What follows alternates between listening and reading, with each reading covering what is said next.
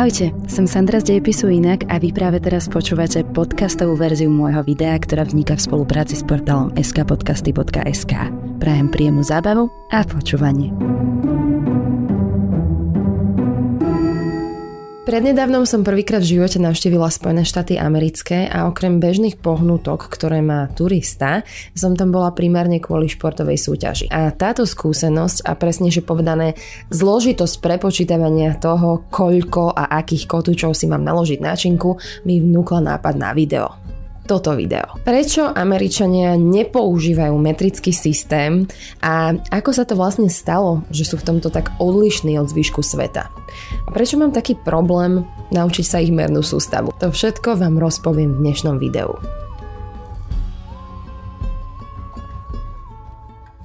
Celý svet používa rovnaký systém merania. Až na tri krajiny. Spojené štáty americké, Mianmarsko a Libériu.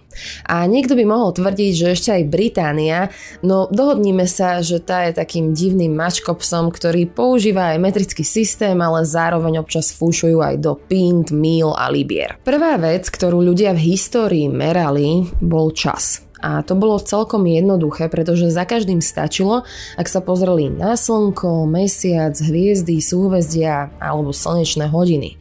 A všetci sa riadili podľa tej istej predlohy tej istej oblohy, ktorá bola nemenná a spolahlivá. Potom však prišla potreba merania iných vecí a spolu s nimi aj iných kvalít, akými sú hmotnosť a dĺžka.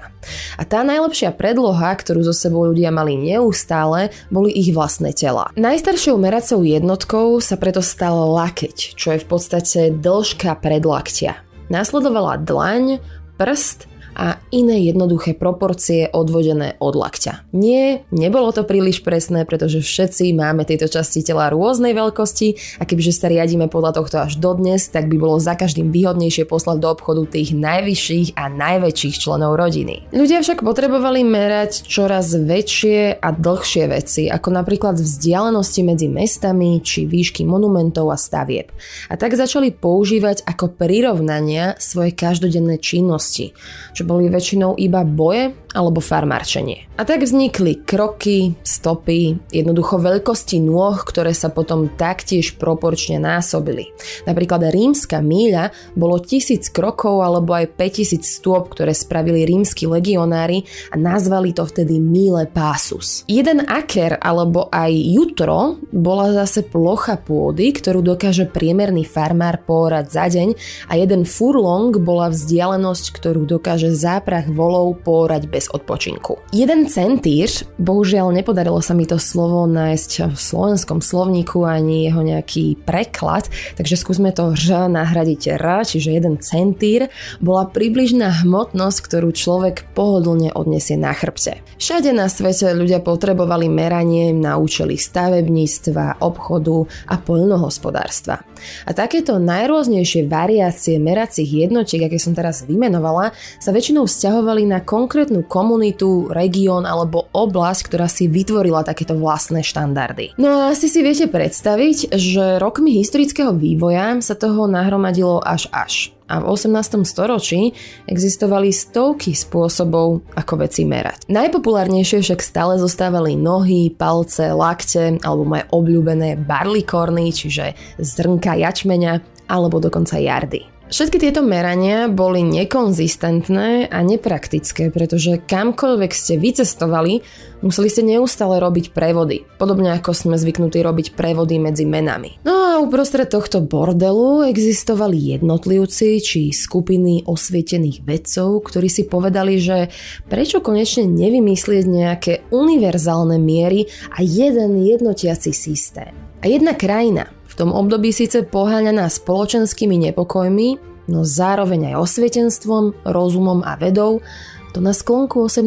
storočia zrealizovala. Francúzsko dalo svetu metrický systém, Počas revolúcie medzi rokmi 1789 až 1799 sa u nich podarilo odobrať moc monarchii a cirkvi a chceli sa úplne odpútať od všetkých tradícií a zvykov, ktoré sa s týmto minulým obdobím spájali. Pre tento účel napríklad zaviedli aj nový republikánsky kalendár s novými názvami mesiacov a pokúsili sa zaviesť aj decimalizáciu v takmer každej oblasti. Dokonca aj dni mali pozostávať z 10 hodín, každá hodina zo 100 minút a každá minúta zo 100 sekúnd. Obyvatelia Francúzska v tomto období jednoducho chceli zmeniť úplne všetko a na paškal si zobrali aj systém merania. Ich Akadémia vied dostala za úlohu vymyslieť nový systém a zhodli sa, že nebude založený na tradíciách či miestnych zvykoch a autoritách, ale na prírode a na našej planéte. Základom mal byť meter, čiže jedna 10 milióntina vzdialenosti od severného pólu k rovníku, prechádzajúcim cez Paríž. Meter pochádza z greckého slova metron, čiže meranie alebo miera. Ako sa však v roku 1792 dala zmerať takáto obrovská vzdialenosť? No, stredoškolskou matematikou, ktorú by sme mali všetci ovládať. Matematici Jean-Baptiste Dulambre a Pierre Méchard cestovali 7 rokov po francúzskom vidieku a merali uhly medzi dvoma bodmi v diaľke. Urobili tak od Dunkerku až po Barcelonu, čo bola zhruba jedna desatina vzdialenosti od severného pólu k rovníku a pomocou najnovšieho vybavenia, ktoré mali k dispozícii a metódy triangulácie, dokázali túto vzdialenosť vypočítať. Potom ju rozdelili na 10 miliónov častí a jedna z týchto častí bola meter. Keď meter rozdelili na 100 menších jednotiek, vznikol centimeter, keď vedľa seba naukladali 1000 metrov, tak to bol zase kilometr. Jednoducho všetko bolo založené na systéme desiatok. Jednotka objemu sa vypočítala z hypotetickej kocky, ktorá mala všetky strany dlhé 10 cm a tak vznikol liter a pomocou systému desiatok, aby sa uľahčil prevod medzi rôznymi meraniami, odvodili aj centiliter, liter či mililiter. To isté použili aj na vytvorenie jednotiek hmotnosti, a teda na gram, kilogram a metrickú tonu. Metrický systém umožňoval výpočty pomocou posunutia desatinej čiarky a keď bolo všetko štandardizované a založené na konceptoch presného merania, tak sa systém vo Francúzsku v roku 1799 aj oficiálne prijal. Problémom však bolo, že aj napriek tomu, akú veľkú efektivitu mal, nikto ho nechcel používať. Ako sa hovorí, starého psa novým trikom nenaučíš a ľudia sa zdráhali vzdať sa svojich zaužívaných spôsobov merania. Nepresvedčil ich ani samotný Napoleon Bonaparte, ktorý sa vyjadril, že metrický systém je super a bude to vec, ktorá pretrvá na veky vekov. Spočiatku sa snažili zabezpečiť, aby si systém obľúbil úplne každý. Úrady dokonca vytvorili prísne opatrenia. Na trhy posielali policajných inšpektorov, ktorí sa snažili postarať o presadzovanie tohto systému. No nešlo to podľa predstav a tak celkom ironicky ho v roku 1812 sám Napoleon zrušil. Na školách sa síce vyučoval aj naďalej, ale dalo by sa povedať, že ešte po dobu 30 rokov sa Francúzsko v tejto otázke nachádzalo v takom čudnom stave bdelej call me. Trvalo dlho, kým sa ho naučili používať všetci a používanie metrického systému obnovili až v roku 1840. Najväčšiu zásluhu na tom mala samozrejme vytrvalosť štátu, ale najmä priemyselná revolúcia, ktorá si vyžadovala oveľa väčšiu presnosť v oblasti medzinárodného obchodu, priemyselných výdobytkov a armády. Prišlo totiž obdobie svetových veľtrhov, kde rôzne národy predvádzali svoje poznatky a výdobytky a metrický systém systém zjednodušoval dorozumievanie. Čiže nakoniec sa to podarilo a dokonca sa to ujalo aj v iných európskych štátoch v Portugalsku, Beneluxe, Švajčiarsku, vo francúzskych kolóniách a od 50. rokov sa postupne pridával aj zvyšok európskych štátov. A síce sa môže zdať, že Spojené štáty americké neboli prizvané do tohto klubu priateľov metrického systému, Opak je pravdou. Americký štátny tajomník Thomas Jefferson už v roku 1793 vyjadril záujem o jednotný merací systém, pretože Spojené štáty používali zmes rôznych. V New Yorku napríklad holandský a v Novom Anglicku britský imperiálny a to im do značnej miery stiažovalo obchod a podnikanie. Jefferson sa dozvedel o tomto novom francúzskom systéme, ktorý vyvíjala Akadémia vied a bol presvedčený, že to je presne to, čo Amerika Amerika potrebuje. A dokonca nechal poslať do Francúzska aj po pomoc. Francúzsky vedec Joseph Dumby so sebou niesol medený valec s malou rúčkou, predmet, ktorý mal byť štandardom na váženie veci a mal 1 kg. No pri plavbe Atlantikom sa Damby a jeho posadka dostali do búrky a stroskotali v Karibskom mori, kde ho našli piráti, alebo presne, že povedané korzári podporovaní Britmi. Zajali ho na ostrove Montserrat v nádeji, že za ňo dostanú výkupné, no nepodarilo sa a Damby zomrel v zajatí. Závažie, ktoré mal pri sebe, vydražili aj so zvyšným obsahom jeho lode a kilogramový valec sa tak nikdy nedostal k Jeffersonovi. Namiesto toho sa dostal do rúk amerického geodeta Andrewa Ellicota a v jeho rodine sa odovzdával až do roku 1952, kedy ho odovzdal Národnému inštitútu pre štandardy a technológie. Takže jedným z dôvodov, prečo Američania nikdy neprijali metrický systém, sú britskí piráti. Ale nie. Bola to premárnená príležitosť, ktorá však nebola jediná. V roku 1866 kongres schválil používanie metrického systému a dokonca dodal každému štátu súbor štandardných metrických váh a mier. O 9 rokov neskôr Spojené štáty aj podpísali metrický dohovor a v roku 1893 sa všetky miery, ktoré Američania používali, definovali aj s ohľadom na metrické normy. Takže jedna libra bola definovaná ako 0,45 kg a 1 yard ako 0,91 metra. Odtedy mali veľa príležitostí prejsť úplne na systém, ktorý používa väčšina sveta a ktorý je asi oveľa logickejší a jednoduchší.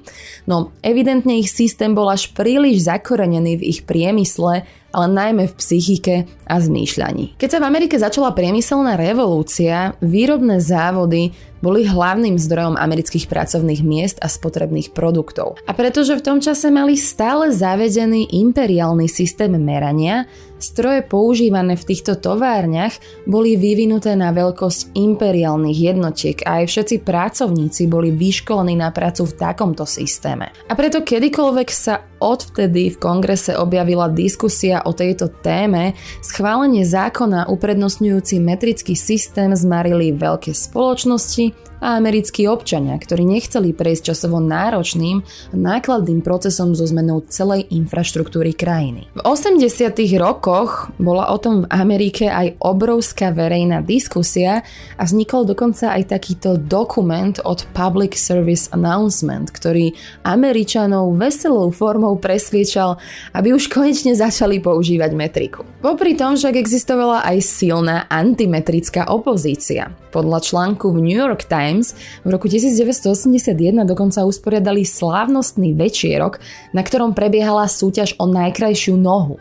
A výzdoba mala na sebe nápis Neustupujme ani o palec. A mnohí z antimetrickej opozície prikladali neuveriteľnú dôležitosť mier vo vzťahu k ľudskému telu a tomu, že Spojené štáty by si mali zachovať svoj systém a odlišiť sa tak od ostatných krajín. Je inak milé vidieť, ako ľudia od nepamäti dávajú toľko energie do niečoho, čo nie je zase až tak dôležité, No, Jedine, že by bolo. V roku 1998 NASA poslala na Mars sondu, aby skúmala tamojšiu klímu. No, sonda sa vychylila z kurzu a buď zhorela v atmosfére planéty, alebo sa dostala na obežnú dráhu okolo Slnka. V každom prípade s ňou strátili kontakt. A to všetko iba kvôli chybnej konverzii jednotiek merania. Totižto americký dodávateľ Lockheed Martin používal imperiálne jednotky, zatiaľ čo NASA používala vo svojom softveri metrický systém a nakoniec tento nesúlad ich stál jednu neúspešnú misiu a desiatky milióny dolárov. V súčasnosti sa americké deti v školách učia popri ich tradične používanom systéme aj metricky a dokonca majú aj pravítka, ktoré používajú palce a aj centimetre. No napriek týmto snahám evidentne nie je tak jednoduché dostať takúto vec do mozgu. A úprimne ani sa im nedivím. Rovnako ako ani ja neviem dostať do mozgu ten ich systém. 155 libier bude pre mňa vždy iba pojem bez obsahu a nikdy nebude znamenať nič iné, iba 155 delené dvomi minus 10% z toho, čiže približne 70. Na prvú, intuitívne nikdy nebudem vedieť, či je 5-milový beh príliš veľa alebo príliš málo, alebo či pri 58 stupňoch Fahrenheita budem potrebovať mikinu alebo zhory. Je to jednoducho už raz tak, ale srandou je, že keď sme prešli na euro, tak si nespomínam, že by to bolo až takto strašné alebo takto náročné. práve že pomerne rýchlo som sa naučila vyhodnotiť, či je napríklad 5 eur málo alebo veľa v relácii slovenských korún a hodnoty, ktorú za to dostanem.